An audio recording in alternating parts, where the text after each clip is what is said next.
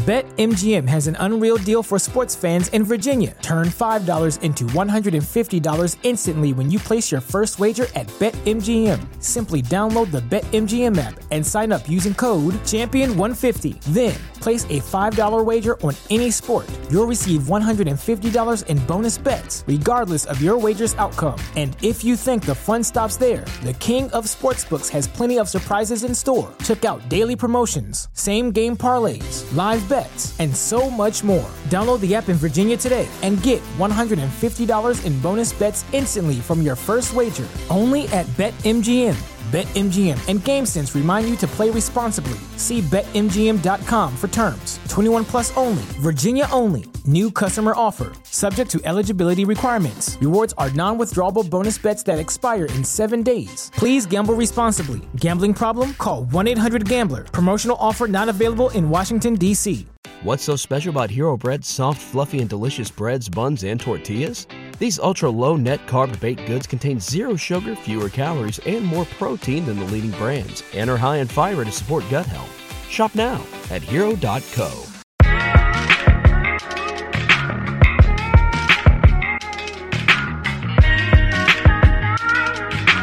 Turn me up some. Gotta get your brain right if you're trying to make a million dollars. If you ain't gonna do it for yourself, then do it for your mama. Only stay surrounded by them people if you know they solid. Elevate your hustle up today to double up your profit. Trying to learn some game, Xavier gonna talk about it. No Deanna speak that shit that everybody vouching. Ain't no more excuses valid. Get up off the couch and get up in your bag. To your bank account, need an accountant. I study millionaires cause I was born a visionary. You still believe in limitations, why you acting scared? You can't distract me from the paper, I've been chasing greatness. I'm stacking now and balling later. In the conversation, we strategizing, monetizing, piling up investments, and sacrificing temporary for bigger blessings. Yeah, a tapped in boss mind state. I multiply my grind rate and I match the way I vibrate. Gotta get your brain right if you're trying to make a million dollars. If you ain't gonna do it for yourself, then do it for your mama. Only stay surrounded by them people if you know they solid. Elevate your hustle up today to double up your profit. Trying to learn some game, Xavier gonna talk about it. No Deanna speak that that everybody vouching. Ain't no more excuses valid. Get up off the couch and get up in your bag. To your bank account, need an accountant.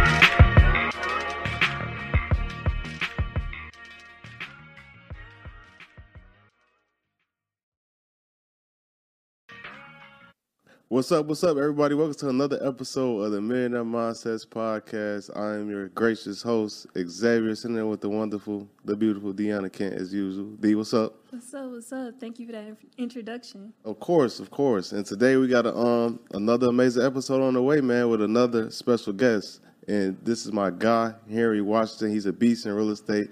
He's an author now. He's killing it, and we super excited to have him back. He was on. He came on like the beginning of January. And then he, he's he's back in Dallas. So I'm like, we gotta do it again. So welcome to the show, bro. We in the studio now. That's- so he, know, so he had to do it. Y'all grown up now, man. This, grown is, up. this is this is fly. Yo. This is super dope, man. I'm proud of what y'all building, man. It's, it's I'm honored to be here again. I had a lot of fun doing it last time, Yeah. man. So this Deanna is, wasn't there. I feel like a celebrity. Right. I get to be here for this episode when this greatness happened. Yeah, yeah, definitely, definitely, definitely, definitely. And let's get right into it. So before we start, I want to say we greatly appreciate if everybody could like, comment, subscribe, share, do whatever you need to do. We're trying to run those subscribers up, trying to run those likes up. So please, please do that. And also, we're gonna go into our first sponsor. So this episode is sponsored by my official crypto guide. That's at www.guide the number two crypto.com. And in this guide, I go over all the things that I've learned uh, investing in crypto these last four and a half years and uh, all the lessons. And I go over platforms you guys can use, paying taxes. Uh, I give 13 coins that I think people should be investing in long term. This ain't no quick play. This is a long term play. So if you try to get into uh, crypto, go to guide to crypto, the number two, dot com, and get started. So let's get right into the show, man. I've been I've been excited to do this. I've been waiting to do this. So my guy Henry, that's killing it. So it's funny. I was just talking to my brothers, and I was like, um, like I had this guy on my podcast named Henry Washington. He just got started in real estate a couple years ago, and he just he just ran it up crazy. He said he had an epiphany. He woke up in the middle of the night and was sweating, and, and they was like, "What?" I'm like, "Yeah, I'm, I'm, I'm telling you all. That's what he said." So I want to go straight there. So like, because I don't think we we we dove on this the last time. So like, because how old were you at, in that moment? Uh, 37. Damn. Yeah, yeah, man. I got started late. Damn. So like I want to ask like as far as the mental aspect of it. So like how was you able to like still cuz a lot of times when people hit over 30, you know how this that age Yeah. 30 is Yeah. like F it. Right. I'm Yeah. complacent where I'm at. Yeah, I ain't no millionaire good. yet. I ain't Yeah. made the NBA yet. It's over with. So like how the hell you even say like at 37, you could easily be like, man, that ain't built for me. I'm I'm complacent where I'm at. Yeah, man. Nah. So what? What? What kind of led to all that was, um, I just I've just kind of done done everything a little late. I got married late. I had kids late. I just um, I guess I matured late, right? And so uh, so by the time I got married, I got married quick because I knew, like when I knew, I knew. And so we got married a year after the day we met, literally three six, 365 days later. That's dope. And so um, I told you I matured late. So I was uh, I was living a lifestyle of a single guy, right? And then all of a sudden, a year later, you're married and you're trying to live a married lifestyle, and like it's more than lifestyle; it's mindset too, right? It's like how are you treating your finances? Because now you got somebody else to look out for besides yourself. And um, two things that really kind of woke me up was so not long after we got married, we bought a house together. And like together is a loose term because like we both applied for the loan, and then the mortgage officer was like, "We're happy to loan to your wife as long as you're not on the loan." Damn. My credit was terrible, and um, and they were basically like, "If we put you on the paperwork, it's going to make your interest rate sky high, and y'all won't be able to afford the home." And so like that was my wake up call number one that like I wasn't doing the things I was supposed to be doing financially. And then um, the second wake up call was like, then you start having conversations, right? So when you're single and like, I had a good job, don't get me wrong. Like I made six figures, but like it don't matter if you're making six figures, five figures, you know, ten dollars an hour. If you blow all your money before you get your next paycheck, you broke, right? And so I was really good at spending more than I was making, and um, and so my wife, like, we start having conversations, and we're talking about like, what's our dream home gonna look like, and what school district we're gonna live in, how many kids we're gonna have, and I'm like, I barely, we barely got in this home. This is the dream- this is the dream home. We here, right? And so uh, that's when I had the panic attack, man. After a conversation like that, when we were talking about our future, and I just realized that like I couldn't afford to give her the future that she wanted. I couldn't afford to give my family the future they deserved.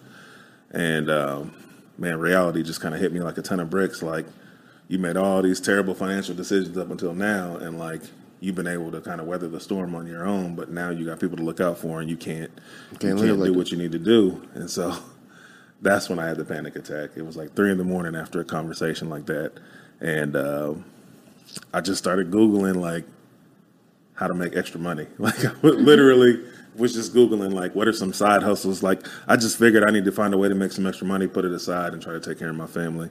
And that's when I kept seeing articles about real estate. And so to kind of like like I didn't I didn't feel like I had the luxury of saying it's too late for me. Like I knew I had to make a change. So that's why I didn't I didn't worry about how old I was. I just knew I needed to do something more than I was doing. I didn't care. Wow. Go ahead. Yeah, I mean, I'm honestly like hearing you say that is just really like it's amazing to see how much you've grown and how you've been able to completely change the um, path, your life's path. But I want you to talk about something that really sticks out to me because I know a lot of us, like I'm still in my 20s, Zay's in his 20s, my, my little sister's in her early 20s, and a lot of us go through this thing where we feel like we need to have it all together Oh, right off Yeah. the back. Like, and if we don't have it together in our 20s, like that's it, that's all. Like, you know, you're a failure. Yeah. And you being in your late 30s, like, did something great. Like, you completely Yeah, turned right. things around. So, like, what would you say to people who are in our position, in this age range, who are going through that mental struggle of feeling like, you know, I don't have it all together and I'm just a complete failure? Yeah, yeah. I would I would say, man, that's all. Like those feelings just come from like things society put on us. Like none none of that's true. Like it's never too late to mm-hmm. start investing. I don't care if you 20, 30, 40, 50, like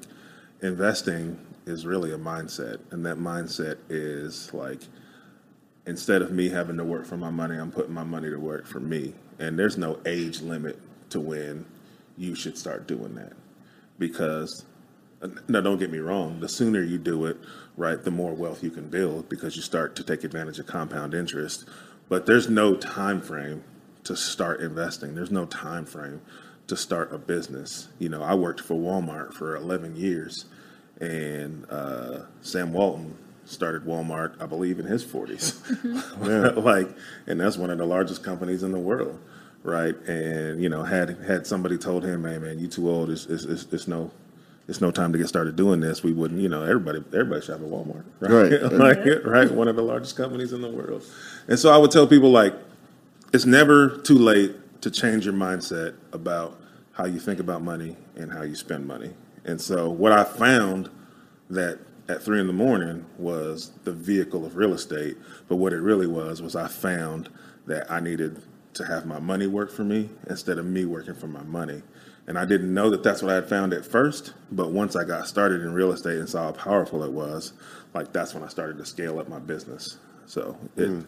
don't don't let it don't ever let anybody tell you it's too late for you to get started because it doesn't take as long as people think it does mm-hmm. to achieve financial freedom. Like we just had a whole conference on just that exact topic. Like people think you have to have millions of dollars in the like I got to have 5 M's in the bank before I can quit or be financially free and that's not the case. You just need to have your assets paying you enough money to cover your bills, right? And so if you got three to five thousand dollars in expenses and you can buy a couple of houses right? Some dividend paying stocks a couple of rental cars and those things are paying you five thousand dollars a month in passive income you don't have to work no more. don't have to can, work. you can choose whether you go to work or not right? That's not even talking about what's in your bank account. That's just talking about what your assets are producing. And so you can start that no matter what age you are you can start investing and build up some passive income to have it pay for your lifestyle Yeah, that's right. Mm-hmm. That's now that's a good point because I think a lot of people don't realize that. Because I remember a couple years, it was probably like a year and a half ago. Like I tweeted, I was saying how like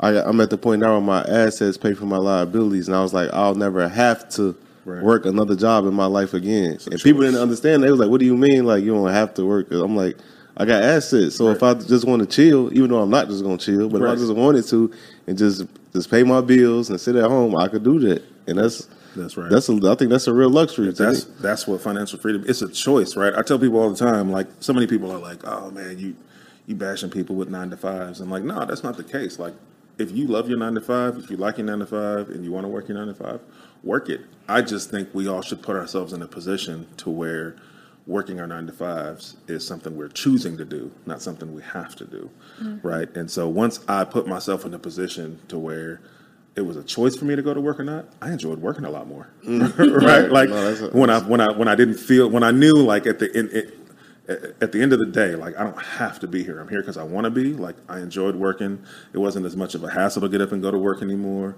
Like and then you have a lot less fears. Like Walmart sometimes has layoffs and like people get worried about like oh, is my Oh, job in jeopardy? And people people come up to me, you worried? I'm like, "No, I'm not worried if they lay me off. I'll just go You're good. Do something else, right? Like it's and, and that's a freedom of feeling, uh, a, a feeling of freedom, and that's what people talk about. Like financial freedom is two words, right? And people focus on the financial, but it's really the freedom part that's valuable. Damn, that's a bar. That's a bar for sure. and um, so this this epiphany what was four years ago now.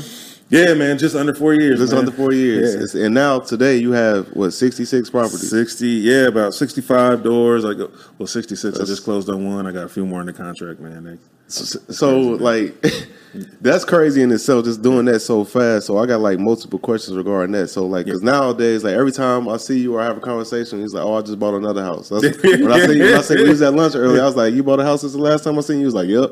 Yeah, I'm like, so like, how is that working? These, how are you acquiring properties so fast? Yeah. Um, two things, right? So, being a real estate investor or being an investor in general, right? No matter what the vehicle is, um, investing is about buying low and selling high, right? Right. No matter what, crypto, The same thing. stock market, Yep. real estate, you got to buy low and sell high, right? And so in real estate, in order to be successful, in order to buy low, you got to find deals that are typically off market, right? And you do that through some level of marketing. So whether that's you send mail, whether that you do cold calls, have somebody cold call for you, it's finding people who have equity and motivation to sell at a discount and getting them to either reach out to you or re- you reach out to them. And then the next big step is being able to finance those deals, right?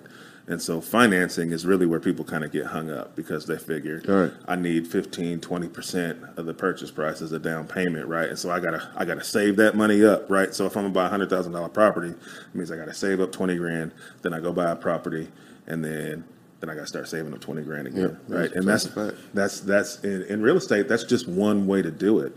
And so what I do is I leverage small local banks and these small local banks will typically so I use what they call commercial loans but for residential properties, right? And so when you do a commercial loan, the bank will loan you 80 to 90% of the purchase price and they will also loan you 100% of the money you need to renovate the property. And so if I buy a property that's worth 200,000, right? And let's say I buy it for 100,000 and it needs $20,000 worth of work, that means the bank is going to loan me let's say 85%. So they're going to loan me 85,000 and then they're going to loan me all 20,000 to fix up the property. So I only got to come up with $15,000, right? And so with commercial loans, it's a little different than like your conventional or your uh, FHA style loans where the, the banks are really concerned with where's your down payment money coming from. Like they don't care. So in a commercial world, I can go get, I can borrow that fifteen thousand dollars I need from somebody else, whether it be a friend, a family member, uh, a coworker, somebody I know that has access to that kind of money, right? So I can borrow that fifteen percent from a private source, and then I can get the eighty-five percent from the bank, and now I'm hundred percent financed. So I got no money in the deal. I'll buy the deal, I'll renovate it, I'll sell it for a profit or I'll rent it out. And so I'm able to scale quickly because I'm typically not spending any of my own money to buy properties.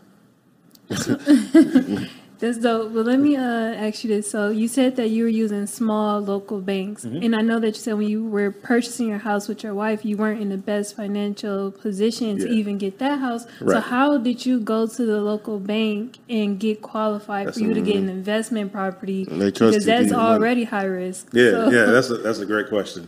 Uh, so w- what we didn't talk about was like, so after that epiphany, when I found real estate, so I started Googling that night, I found out, I found just tons of articles on real estate. And what really got me focused on it was I saw a video, it was this kid, he had like 25 doors, and the, the whole point of the video was that he was financially free and he only had 25 doors. And I was like, well, if he can do it, I can do it. I'll just do that. Right. And I said, well, if I'm going to buy property, I got to get my credit right. And so, like, literally the next day, I started Googling and trying to figure out who could help me get my credit right. And so I started working with a credit company to help fix my credit. I talked to a credit counselor, and they kind of went through my credit and said, all right, these are the things that you need to essentially pay off in order for your credit to get right. And so I had to bite the bullet on a couple of things. I had some stuff in my credit report that I felt like I shouldn't have had to pay, right? Things that were in dispute. But at that point, I had to make a decision and say, look, you can fight this for a couple of years, right? Or you can bite the bullet and pay it because it's keeping you from getting to your goals. And so I had to figure out how to raise some money to pay off some of these debts. And they weren't huge debts, but at the time I only had thousand dollars in my savings account. I didn't have a bunch of money. So That's paying, crazy. paying two, three hundred dollars to pay off uh, something on my credit report was like it was a big deal for me at the time, but I just had to bite the bullet and pay it. Um, and so I immediately started working on my credit. So I was fixing that. And so from the time I had that epiphany to the time I bought my first property was about 90 days. So I'd improved my credit substantially in that time. See, I like that you said that because you know most people when they talk about getting into real estate, if you hear someone say, "Oh, I got bad credit," people say, "Well, here's an alternative. Let me try and help you get in Oh, with no yeah. credit and things like that." But Yeah. nobody really talks about, well, how about you slow down a little bit and let's build the foundation and get these things in order before you, you know, get ready to jump in real estate. You don't have to jump into it, you know, just so quickly. You got to do what you got to do to make sure you're prepared to get in. Right. If you've got bad money habits, finding something that's going to make you more money isn't going to solve your problem because you'll just blow the money, right? And so, like the the first couple of things I did, I said I fixed my credit and then I worked on my mindset. I remember having a conversation with my wife um, not long after that epiphany where I said, you know what, we just going to start putting away ten percent in a savings account of, of everything we make 10% up front we pay ourselves first and i said if in a year we don't do anything on the real estate side but we've saved 10% of our income for the entire year look at how much money we'll have in savings versus just a thousand dollars we have now. And that mindset shift like really got us focused on like wanting to acquire more wealth. Because once you start saving money, like once you see that account start growing, it gets like you Get addi- it's addictive. You get addicted to it, mm-hmm. right? And so every time I would make an extra dollar or two, I'd be like, I'm gonna throw this in that savings account, see how big I can get it. Right, and, and, and exactly right. A lot of people say like there are ways you can get into real estate with bad credit or no credit. There are ways you can buy real estate like without having to use money. But what people don't say is like it does take money to buy real estate. It just doesn't have to be your money, right? Mm-hmm. Like, and so I'm buying real estate. It costs money. I just happen to have relationships with banks. The banks lend me all the money that I need as long as I can find a good deal. But it still costs money. Somebody mm. else is just paying it, right? And it still takes credit, right? And so what I tell people all the time is I've used banks, like I use bank money to build my wealth, right? Mm-hmm. Like, so I have built wealth because banks just lend me the money because I'm really good at finding a good deal and I'm bankable, right? And so you've got to fix your credit if you want to use bank money. Now, if you want to use private money or hard money, then you know you can do that. It just depends on what kind of credit they're going to let you have. But um, bank is so cheap right now. Yeah, it's so cheap right now. And so if you can if you can work on your credit and kind of build yourself up that way, the, the big these banks will give you money. They'll they'll they will build your wealth if you can find good deals. All right. I was just going a quick Go, question. no, go ahead. Go ahead. Are you ever in favor of using your own money to purchase real estate, like your hard cash? Um, personally, no.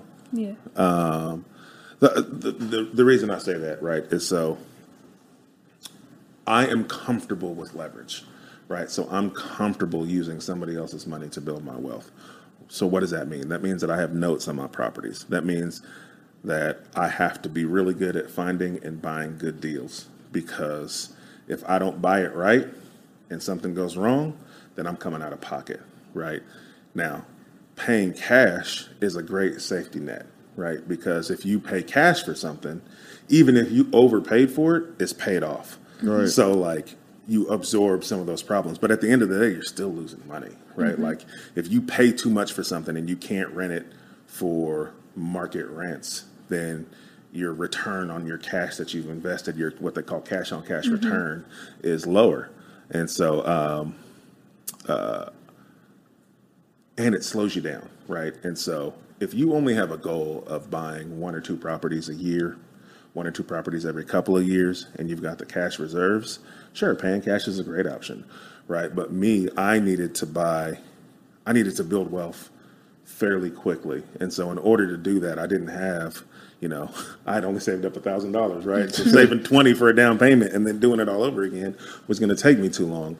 And so I am comfortable with leverage. But what I, what I tell people is like, if you're going to use bank money, right? If you're going to use hard money, right? If you're going to borrow money from somebody to buy assets, you better make sure you get good at learning what a good deal looks like in your market and then make sure you get good at learning how you're going to find and buy those deals. Because the problem is if you go and you overpay and you borrowed somebody's money to buy that property and then you get upside down, now you've got a big Yeah, hefty right. mortgage payment with high interest, right? And I think a lot of the times people just want to get into real estate. They want to go call, you know, call a realtor by the first thing they see, right? And they borrow money and then you can't rent it for what you want to rent it for, or the market starts to shift a little bit and you're upside down. So um, leverage is great if you're good at finding good deals. If you're mm. not, you either need to use your own money or figure out how you're going to find good deals. So mm-hmm. right now, the real estate market has been it's been crazy. It's like the only market that really hasn't been affected by the like the pandemic for Right, real. right. So with that being said, like what is a good deal right now? in Yeah, your- in your opinion. Yeah, uh, that's a that's a, that's a tough question because every market is different, Right. And so I'll just kind of talk about what I look for, and it hasn't changed, pandemic or no pandemic, right? So I'm typically trying to buy properties at seventy percent of their market value, right, minus any repairs it needs. So for easy math's sake, if a property's worth a hundred thousand, I can't pay more than seventy, right? So I'm paying seventy thousand, and if it needs twenty thousand worth of work, then I'm not paying more than fifty for it, right? So that's typically the numbers Those that I'm numbers. looking for. Okay. Yep. That's real. That's that's that's broken down real simple too. And that and that'll work. I mean, most any market, if you're buying at seventy percent minus repairs, you're buying a good deal. Now, everybody's gonna be like, "Oh, you can't find deals like that." Mm. right, right. It's always it's always gonna be people say that. You Yeah. can. I buy deals like that all the time. It's just you have to know how. You have to know what you're looking for, Okay. right? You have to know how to look for it, and um, you have to be consistent. And I think that that's where a lot of investors fail. Is they're not consistent in their marketing. Yeah. Okay. And what do you think of regarding this uh, notion? Because this is something that I've heard a couple times. Where people will say, um, "You don't build wealth through real estate; you sustain wealth through real Yeah. estate." What's your thoughts on that? Because I mean, Yeah, I built Right. real estate just fine. And, and- and so, and, and, and but in, honest, in all honesty, I think where that comes from is like most wealthy people own real estate, right? right? Not all of them used real estate to get wealthy, but once they got it, They got real they estate. bought real estate, right? And so, what that tells you, or what that should tell you, is your butt needs to be buying some real estate, right? Mm-hmm. Because you want to. We're all trying to build wealth, right? And it's it's it's what they say in the stock market world, and, and, and what they're starting to say in the crypto world, right? It's like you follow the whales, right? Yep. Where the whales go, you follow behind. Follow them. the money. Yeah, and you and you and that's and that's the path. So wealthy people buy real estate, so I'm going to own real estate. Now, can you build wealth in real estate? Absolutely, you Absolutely. can build wealth in real estate. It can be a little slower, right? You know, if you're if you're if you're nifty in the stock market and in the crypto game, and you know how to chart your chart your buys and and, and you buy at the right time, you can turn 20, 30, 40% profit in a day or two, right? You're not going to do that in real estate, right? It's not you're not going to, you know, get a 20% that's return on your money in a few days, right? Um, so it's it's slower money. Um, but most most millionaires, most new millionaires have done so through through real estate, and so Hmm. I'm gonna I'm gonna stay on that path. So yeah, you can build it. It's just slower. Okay. Yeah. And what's up? Uh, you want to ask your question first? I was I was gonna say so. All your properties there in Arkansas, correct? Yeah, yeah. So this is a question that everybody they ask when they figure out you got because you got sixty six of them. Yeah. Managing them. Oh yeah, How, how, how you doing that? You doing it yourself? I Property do. management. I manage most of my properties myself. See now how like like how you how you get the time to do that? Uh, I think it's a. I think it's a. I think it's a myth that managing your properties takes a lot of time. damn. I think anything takes time until you have the right processes and procedures in place, right? And so I use, I remember, man, I, I first, I got to like five doors. And like that first door, like I remember, I didn't care how they paid me, mm. as long as they paid me. Like I'll come get the money. like how are you gonna pay me? Like I'm coming to get it, right? And then once I got up to like five doors, I was like, yo, this is whack. I'm not driving around looking for all this money. And so I started looking for property management systems. And so I ended up finding, so I use an online property management tool. I make all my tenants pay rent in that system. They can't write me a check. They can't bring me cash. They gotta pay it online. It's in the lease, right? Because that's eliminated three steps for me, right? So if you're getting paid in, in, in if you're getting paid your rent and you got to go pick up a check or you got to go pick up cash, you've given yourself two chores, three chores, because now you got to go there and get it, right? Yeah, go to the bank. Then you got to go to the bank and deposit it, right? But then you also have to go back home and write down somewhere what they paid you versus what they were supposed to pay because you got to keep track of your books. Yep. Right. And you got to make sure that they paid you what they were supposed to pay. Yep. Mm-hmm. Right. And then if they have to, if they didn't pay you enough, then there's late fees and all these other things you have to keep track of, right? Somewhere. But if you have a property management system and they got to pay online, all that's automated. So once they pay their rent, my system automatically puts it in my bank account. My system knows how much money they're supposed to pay for rent. If they don't pay enough, it sends them a message. If they pay, um, if they don't pay by a certain date, it automatically charges them a late fee. I don't have to keep track of none of that, right? And so I'll just go in there after the fifth because that's when they're late by and make sure that everybody's paid. If they haven't, then I'll just send them a notice. Simple. Nice and efficient. Yeah. Yeah. But the question I had you have for you, I want to go back into um, talking about leverage. So when we talk about it, we typically say don't over leverage yourself, and that's mm-hmm. all we say. Yeah. But I want you to give advice to, let's say, maybe that young investor out there who has over leveraged themselves and they're looking for a way to navigate it or find a way out. What would you say to them? That's a good question. Yeah, that's a phenomenal. I've actually never been asked that question. Great question. Yeah, so if you're over leveraged, right? So you're finding yourself in a place where you've got more debt that you can't keep up with. Chances are you've overpaid somewhere or you're not managing your properties well and you've got some vacancies.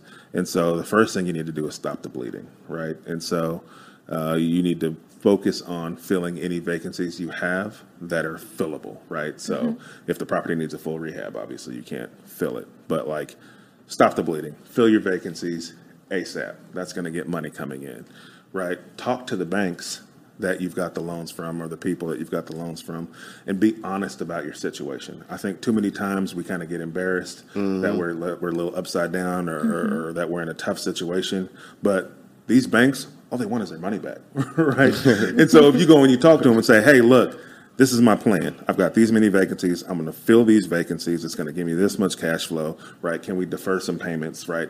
Work out a plan or something so that they know you're serious about getting them their money back and that you have a plan for it. And a lot of the times, especially if you're using these commercial type loans, they're- they'll work with you, mm-hmm. right? And so just be honest with your lenders about this position that you're in, but have a plan for them so that they know you're serious, right? Because communication is better than no communication because if you're not communicating then they're going to start taking action right? But if you are communicating and they understand that there's a plan then there may be some leeway for you. Um, the next thing that i would do is if you're seriously over leveraged you need to look at selling some of your assets that have some equity in them to pay your debts right? And that may seem like hustling backwards right? And maybe getting you to start over.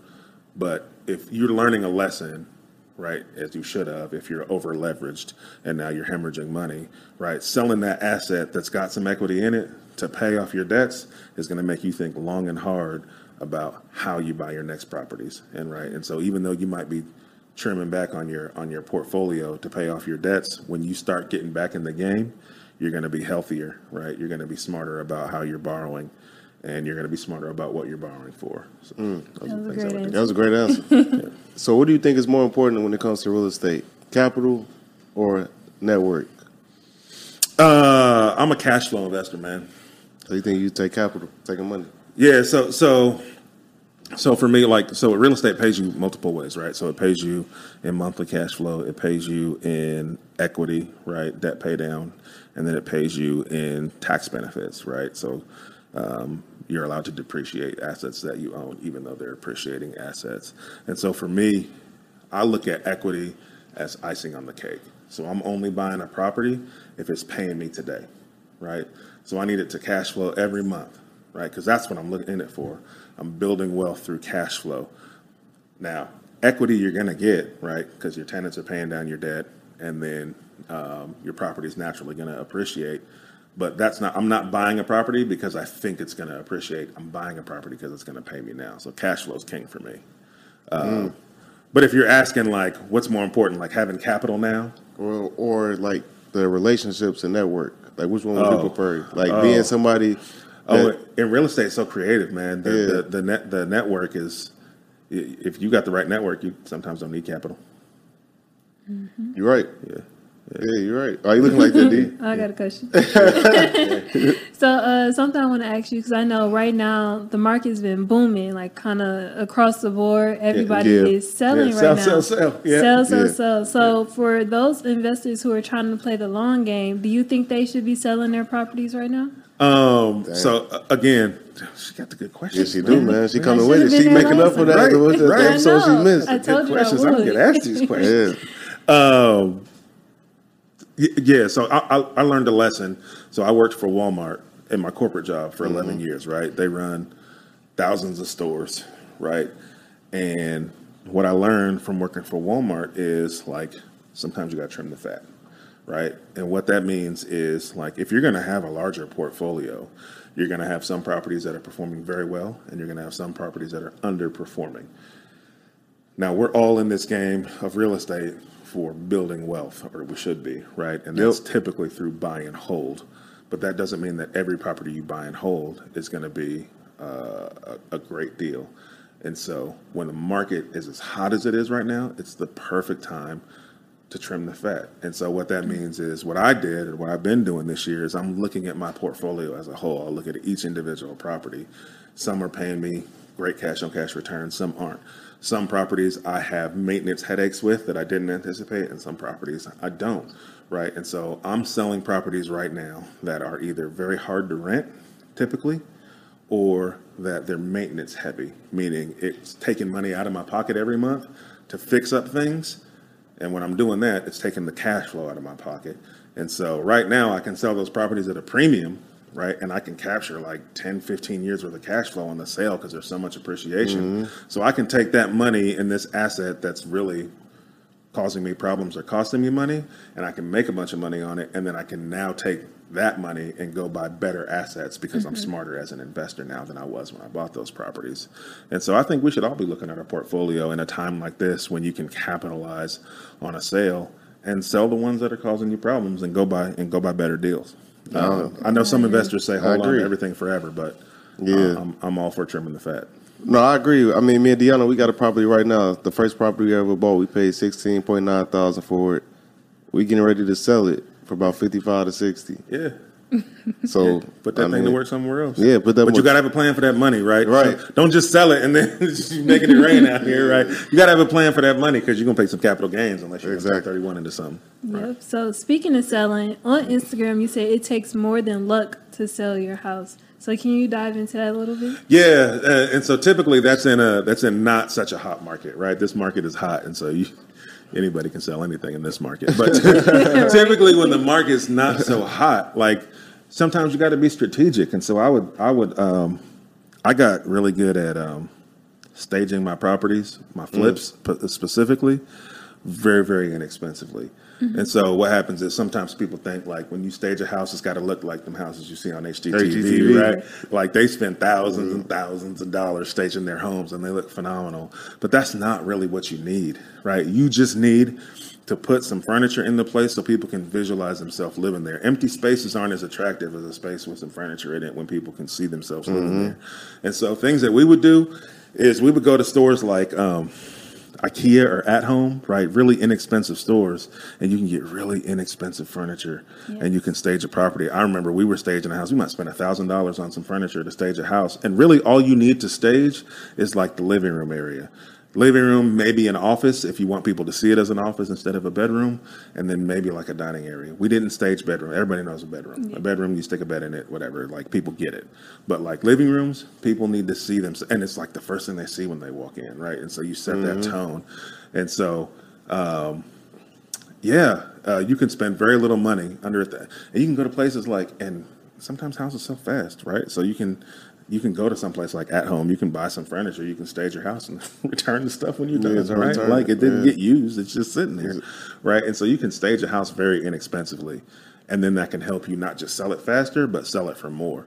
Because when people fall in love with a place, man, they'll they'll overbid, right? When they're when mm-hmm. they're looking for it. So yeah, it takes more than luck. It's timing. We're very strategic about when we list a property for sale, and so typically when I list a property for sale, it'll be on a Thursday, always a Thursday Why is that? Because when people are buying homes, when families are buying homes, most families are they have day jobs, right? And so what they're starting to do when they're looking for homes is they look on the weekends. And so around Thursday they start planning their weekend because you can only see so many homes in a week in a, in a couple of days, right? right. And so they want to go see the ones that are most important to them. So they, they start planning Thursdays, Thursday night and Fridays when because Friday Friday after work they're starting to look. Saturday they're looking. Sunday they're looking, and then they're making Monday offers. is at work. And so we list our homes on Thursday so that people can start seeing that new listing pop up as soon as they're planning. They can put that put us on their roadmap to go look at houses, and then we don't take any offers until that Monday. So we just let all the offers come in, and then we'll make a decision on Monday. So that creates competition. Damn, that's smart. That's real smart. And the staging thing is real important because when I was a realtor, I could just see it in people's reactions Oh, when they came up. to the open houses and saw up. it Yeah. just fully furnished and they just felt so in They love felt at with They thought they was were at home. ready after they, saw it. No. We would go, so we would stage them, and then we go get like um, good smelling um, Candles, candles. candles or air fresheners plugged into the wall, and we always get something that smells food related, like food senses. Mm-hmm. Like we never get like the you know Bath and Body Works smells. Like we Right. want vanilla or like chocolate, something Chocolate, yeah. food I related. man. cookies. Yeah, exactly right. Right. right. Oh, yeah, that's crazy. But um, so like, I just had a, I, damn, I forgot what. No, yeah, flipping. How do you decide whether you're gonna buy a whole property or you're gonna flip it? Yeah. Um, uh, so the long and short answer is um, I focus more on buying at that 70% rule. Because if I buy at that 70% rule, any of those strategies work. Whether I flip it, whether I hold it and rent it, it's going to cash flow. Or if I flip it, it's going to make money. And so I sometimes, a lot of the times, I don't even decide what I'm going to do with the house until after I buy it and what I'll do to decide is typically what my what my cash situation looks like, right? And so if I need money now because I have a big project or a big rehab or something I need cash for, then I may sell a property so I can take that capital and go invest it somewhere else. But if I don't need the cash and it makes a good rental, then I'll keep it. Okay. Just, it literally situation to situation. Makes sense. Yeah, I, I usually never decide before I buy it. Okay. Wow. And we was at lunch earlier. We talked about on the on the ride here a little bit. You talked to you talked to me about something that your coach like helped you out when you talked about brand building and leveraging and monetizing your brand. Yeah. You didn't grow on the brand on TikTok, Yeah. Instagram. You killing it. So like the upsell thing you was telling me about, I really want to dive on this because I think this is very interesting. When you talked about the twenty percent, like, do you mind just breaking that down? Yeah, yeah, man. You trying to get me to give away all the free? Oh yeah, yeah. you give it a little bit, little bit, little bit, little bit, little bit, yeah. little bit. Yeah, so I started um, teaching courses, selling courses, and then I started coaching students on how to build wealth through real estate, right? And um, one of the things that I've learned through having a product that that people want to buy is that well, two things. People aren't buying the products; they're buying you, Right. right? And so, like, if you've built trust with the people who follow you, like, they want to hear what you have to say. And so they're buying into you. Now, obviously, your content needs to be good, right? But um, people who are buying into you, the what what typically happens is you have something for sale, they buy it, they like it, then they want something else, right? And if you don't have another tier of products or services to offer people, then you're doing your audience a disservice because they want something from you that you're not providing them. And it's not like they're just going to go, "Oh well, Xavier don't have nothing for me, so I'm just not going to learn anything." Right? The people that want to spend money on education, they're going to spend it. They're going to spend it with somebody else, right? And so if you don't have that next level of product for the people who want it, then you're leaving money on the table because they're going somewhere else, somewhere else, and you're doing them a disservice because they want to buy from you. So I learned that you need to have multiple tiers of products, right? And one of the reasons I, I started, I created my course and made it so low ticket was because I wanted people that looked like us to have access to the information and not feel like they got to spend their whole paycheck Right. on one course. And so I still have that entry level, but the rule of thumb typically in e-commerce is 20% of the people who are willing to spend with you at one level will spend with you at the At next next level, level. right? And then 20% of those people will spend with you At at the the, next level above that. And so you need to think about your products as um, kind of what they call a value ladder. So you need to have products at each tier of your value ladder to not only give your audience the things that they want from you, but so that you're not leaving money on the table. That's a, no, that's that's some game right there. When we was talking about it, I was like, "Damn, this makes this it makes a lot of sense for Yeah, real." man. Like you, when you really think about it, you have something. Yeah, when you make that transition into e-commerce, and of course you make courses on real estate and things of that nature, did you ever kind of struggle with feeling like you were giving away too much? You know, you, you increase your competition. Yeah, yeah, and Damn, yeah, that's, that's real. Yeah, I think a lot of people have that thought or that mindset. And what I tell people is if you want to build a brand, if you want to create income, um, then you got to give it away. You got to give it away for free. The more you give away for free, the That's more right. trust you're going to build. The more trust you're going to build, the more people are going to follow you. The more people are going to follow you, the more people are going to spend money on your products. And I think we have this this um, I think we have this kind of misguided idea around competition. And I think we also put too much faith in people sometimes about like giving your stuff up. because 90% of the people who consume your content for free gonna aren't going to do anything with it. And it's not that they don't want to, it's just that they would rather pay for the next level of content, right? And so they mm-hmm. see it and they're like, look, I could go like try to piece this together and implement it, or I can go buy this course. We put it all together for me, and it'll be that mm-hmm. much easier, right? And so all you're really doing when you're giving away the game is you're building trust and you're building mm-hmm. your brand because people feel like, man, if they're giving me this much game for free, then whatever he's charging me for, it's got to be super dope, right? Like it's just trust building, and there's more benefit in collaboration than there is Exactly. in competition, right? Like I've, I've the my biggest supporters of my business would be people who I would technically be in competition with, right?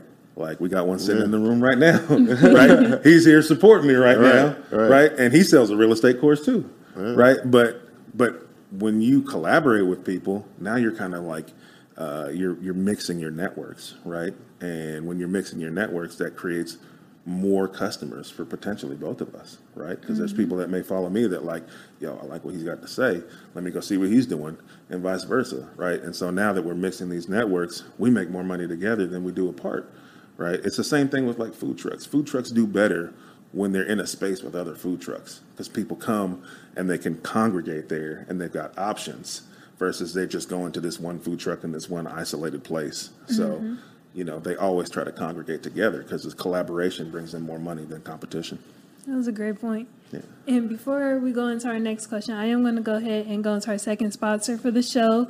This episode is also sponsored by our Keys to Podcasting course, which is coming to you guys real soon, real, real soon. Right now, it's on pre-sale for $249.99. But with this course, you can expect to learn the fundamentals of the podcast, um, how to find your niche, building a loyal audience base, how to make money in podcasting, interview tactics, how to scale your podcast, and so much more. Me and Xavier put a lot of time and energy into building this course out for you guys, and it's truly something special. So make sure you go to the keys to podcasting.com and get the course while it's on pre-sale now Right, before right. the price goes up. Don't DM me. I don't want any more DMs about how to build a podcast. What I need to do, go to the keys to podcasting.com if you're dead serious about getting it. So I want to talk about this for a second because this is a question that I think a lot of people people always wonder this for whatever reason. I don't really know why, but I'm gonna ask you. So they'll say like, does I want to say does um I'm trying to think of the way to word this because you talked about how you changed your mindset to build wealth. Now you got a multi-millionaire, multi-million dollar portfolio Right. in under four years. Yeah. So as far as the like the transformation as a person, like, do you feel like you've made a 180 as a person, or 100%. you think so? Yeah, absolutely, man. Uh, man, y'all y'all trying to get me to take out a church on this podcast. Look, man, uh, I feel like like I feel like I've just been on this journey of like growth and maturity in my life, and like I didn't find real estate until I matured as a person, Damn. right? And then once I matured as a person, I found this option to real estate, and I believe I found real estate not because of what it can bring me, right? And don't get me wrong, like real estate's been great. It's brought my family wealth. It's changed our lives. My wife doesn't work anymore. I don't work anymore, right? But I teach. I give free content. I've helped tons of people build wealth through real estate. I give the information away. I don't believe that I found real estate so that I could achieve wealth. I believe I found real estate so that I could help other others. people achieve wealth, right? And um, and so, yeah, man, I, I've had to, I've had to, you know, grow and mature and become a person that that wants to see other people succeed and see other people grow. I just believe I'm a, I'm a Christian. I believe in God. I believe He blesses people with things who are going to bless people with things. right? I agree. And um, I believe the more I give, the more abundance that I'll have. And I think I just, you know, I, I hear stories all the time. You'll hear, you know, as you start to pay attention, like you'll hear stories of people building wealth or amassing wealth and then losing it. And when you typically pay attention to those stories, it's because they they got this wealth and then they kept it all for themselves, right? They didn't give or they didn't teach or they didn't show other people, right? It was all about what they could do for themselves. And that's not what it's for. Like we get to reap the benefits of it, but it's not for us. None of this is for me. It's for everybody else, right? It's for me to give to other people because the more we help people, the more people they're going to help, and it's just this ripple effect of like just happiness and bringing, Right. bringing people closer to God. And it's Yeah, it's- I agree. it, man. Oh man, yeah, yeah, you you you, you bringing the sermon for real, man. It- but no, I agree. Like I always say, like um, this is in my opinion. I think the moment you start growing, I think that's the mo- the moment your money and finances Yeah, slow down. yeah. I feel like it has to be like they have to grow on the same level. Like you don't want one outgrowing the other. I Right. think they should be growing simultaneously. Because I know from experience, like times I didn't took off like bullshit. And, like I talk, I tell this story all the time. Like getting my first hundred thousand dollars taking off bullshit. And you know, should go back down to eighty in a month. You're right. like, damn, Real quick. You know what I'm saying? Because I, I wasn't trying to learn no more. I'm like, I feel like I made it now. So I, I agree whole- wholeheartedly with what you're saying, man. That's um, that's some real shit. I think real. I think I was talking to I was talking to Charles a couple weeks ago when he said like, look, man, if you make an M, that's great. The second you spend one dollar, you ain't got you M no no more, right? Like you got No, you, you, you got to keep working, man. Nah, you. You got to keep working because, like, so what's um. Let me like- tell a quick story ahead, about that ahead, real too. Because when I was I was listening to this podcast, I don't even remember which podcast it was, but this story had me cracking up. But he's this guy who finally made his first million dollars in liquid, right? So at a million dollars in bank, he said it was like a million thirteen dollars and thirty seven cents. It's like what he what he had in his bank account. And he was he called his wife and she was like, "Oh, we got to go celebrate. Let's go do something." He was like, "Yes, let's go do something. It just can't cost more than thirteen dollars and thirty seven cents." he said they went out for some fast food, and that's what they did to celebrate because he wasn't about to drop below that M. no you don't realize how fast you can blow money until you get money. Yeah, man. Like you, when you're younger, you think of if I get 20,000, 50,000, I'm Right. gonna be balling. You get 20,000, 50,000, nah, you're like, that ain't no money. No, man, I'm flipping that. Yeah, right. You can blow, you can blow that in a weekend for Right. if you really Yeah, if you really out here tripping. You Right. can really blow that in a weekend. no, no, facts Right. for real, for real. But like throughout your journey, like did did, did you ever get people that tell you like you changed, like Oh, and, yeah. and saying it negatively? Yeah, though? yeah, for sure. You got that? Yeah, for sure, man. Uh, a lot of times it'd be family, right? Damn. Like, like, you know, it's um, you know, people, people, you know, I, I tell, I tell folks like this, like, God put this vision in me, right? Right. It's my vision to go and build wealth through real estate. It's not somebody else's, and I just have to keep that in mind. Like, everybody don't got to understand what I'm doing or why I'm doing it. It's not for them right? It's for me to go down this path so that I can teach other people how to do it. And so, uh, you know, family, friends, they don't get it, right? I posted something the other day that was like, people say, Where you been? And it was this meme of Bugs Bunny counting money, right? Like, it's just like, I've been working on myself, You've been working. working on my business, I've been working on putting my family in position to where they can live life the way they want to live life. And that means sometimes that you're not going to spend as much time with people that you spent time with before. That does that mean you've changed? I don't know, man. Maybe, maybe not. Um, but you have to do what uh, I feel like you're called to do, right? And I was called to build wealth through real estate and help people build wealth through real estate. And um, because I was called to do that, I've been able to be surrounded by even more amazing people. I mean, I'm sitting here on this podcast with y'all. I got friends in here with me that Yep. I didn't know before I started doing this, and they're, they're my biggest supporters. And so, yeah, man, you kind of have to brush all that off um, and move forward anyway. I like I, I, a lot of the times I feel like my family still doesn't quite get like the scale of what I've done, What you or done. what my family's done, and that's okay. They don't have to get it. Um, I still love them. They still love me. Um, you know, but there's some people for sure that are friends that, that probably feel like I've changed that I don't spend as much time with, and you know, it, it it was also part of that journey. Like I immediately started saving money. I immediately started fixing my credit, and if I was still spending out with the spending time with the people that I was spending time with before who weren't doing those things, then I wouldn't want to do those things, and then I wouldn't have put myself on the path to be where I am today. And so I had to stop spending time with the people who weren't focused on spending money the right way or building wealth the right way because I, you know you are the sum of the five people you hang around with the most mm-hmm. right But but I think I think you're supposed to change stuff. Like that's how I, when people say that, I'm like, so what? Like if I was if I was just fucked up, excuse my language, a couple years ago, and I'm not fucked up no more. Don't you think I did some kind of changes to Right. get here? Right. You know what I'm saying? So it's like It it only makes sense. It only makes sense for me to change. If I didn't change, I'd still be in the yeah, same position. in the same situation So it's like I, I I don't really understand when people say that. Like You're supposed to change if you're trying to better yourself. that's right Why would I be hanging with the same people doing the same shit? right Yeah. So yeah, this this is my final question for you though. So for somebody that's listening to this, watching, they want to get in real estate, Mm-hmm. no capital, no relationships. Henry Washington, your best piece of advice for him. Yeah. to start.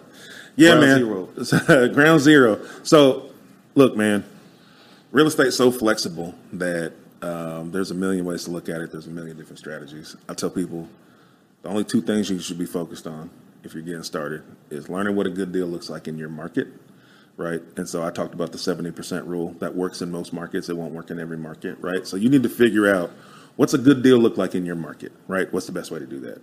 Surround yourself with investors Go anywhere that other investors are in your local market. If they're in local real estate investment association meetings, your butt needs to be in the meetings every time they have them. If they're in Facebook groups, you need to be in them Facebook groups. If they're in, you know, meetup.com groups, that's where you need to be. And then start talking to the people who are doing the deals and ask them. Just say, "Hey man, what what'd your last deal look like?"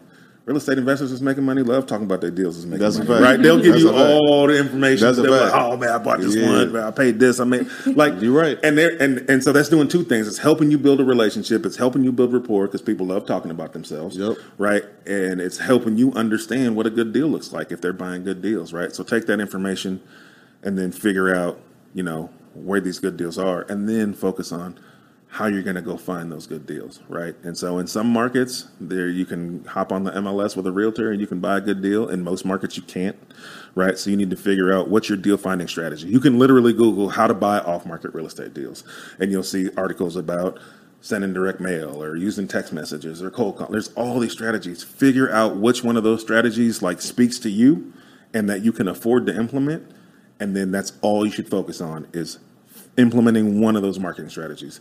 Don't worry about who's going to fix up your house when you buy it. Don't worry about who's going to finance your deal. Don't worry about where you're going to get the money from. Don't worry about who the title company is going to be. Don't, all that stuff matters, but doesn't matter until you have a good deal. Mm-hmm. Like if you don't have something to buy, who who does it matter is going to work on it, right? Right. If you don't have something to buy, who does it matter? Where does it matter where the money's going to come from? Damn. Like What's a good deal look like? How am I going to find good deals? That's it. That's all you should worry about. Once you get a good deal on the hook and it's really a good deal, you'll be so motivated to figure that other stuff out, man. No, you're right. Nah, that stuff will come easy.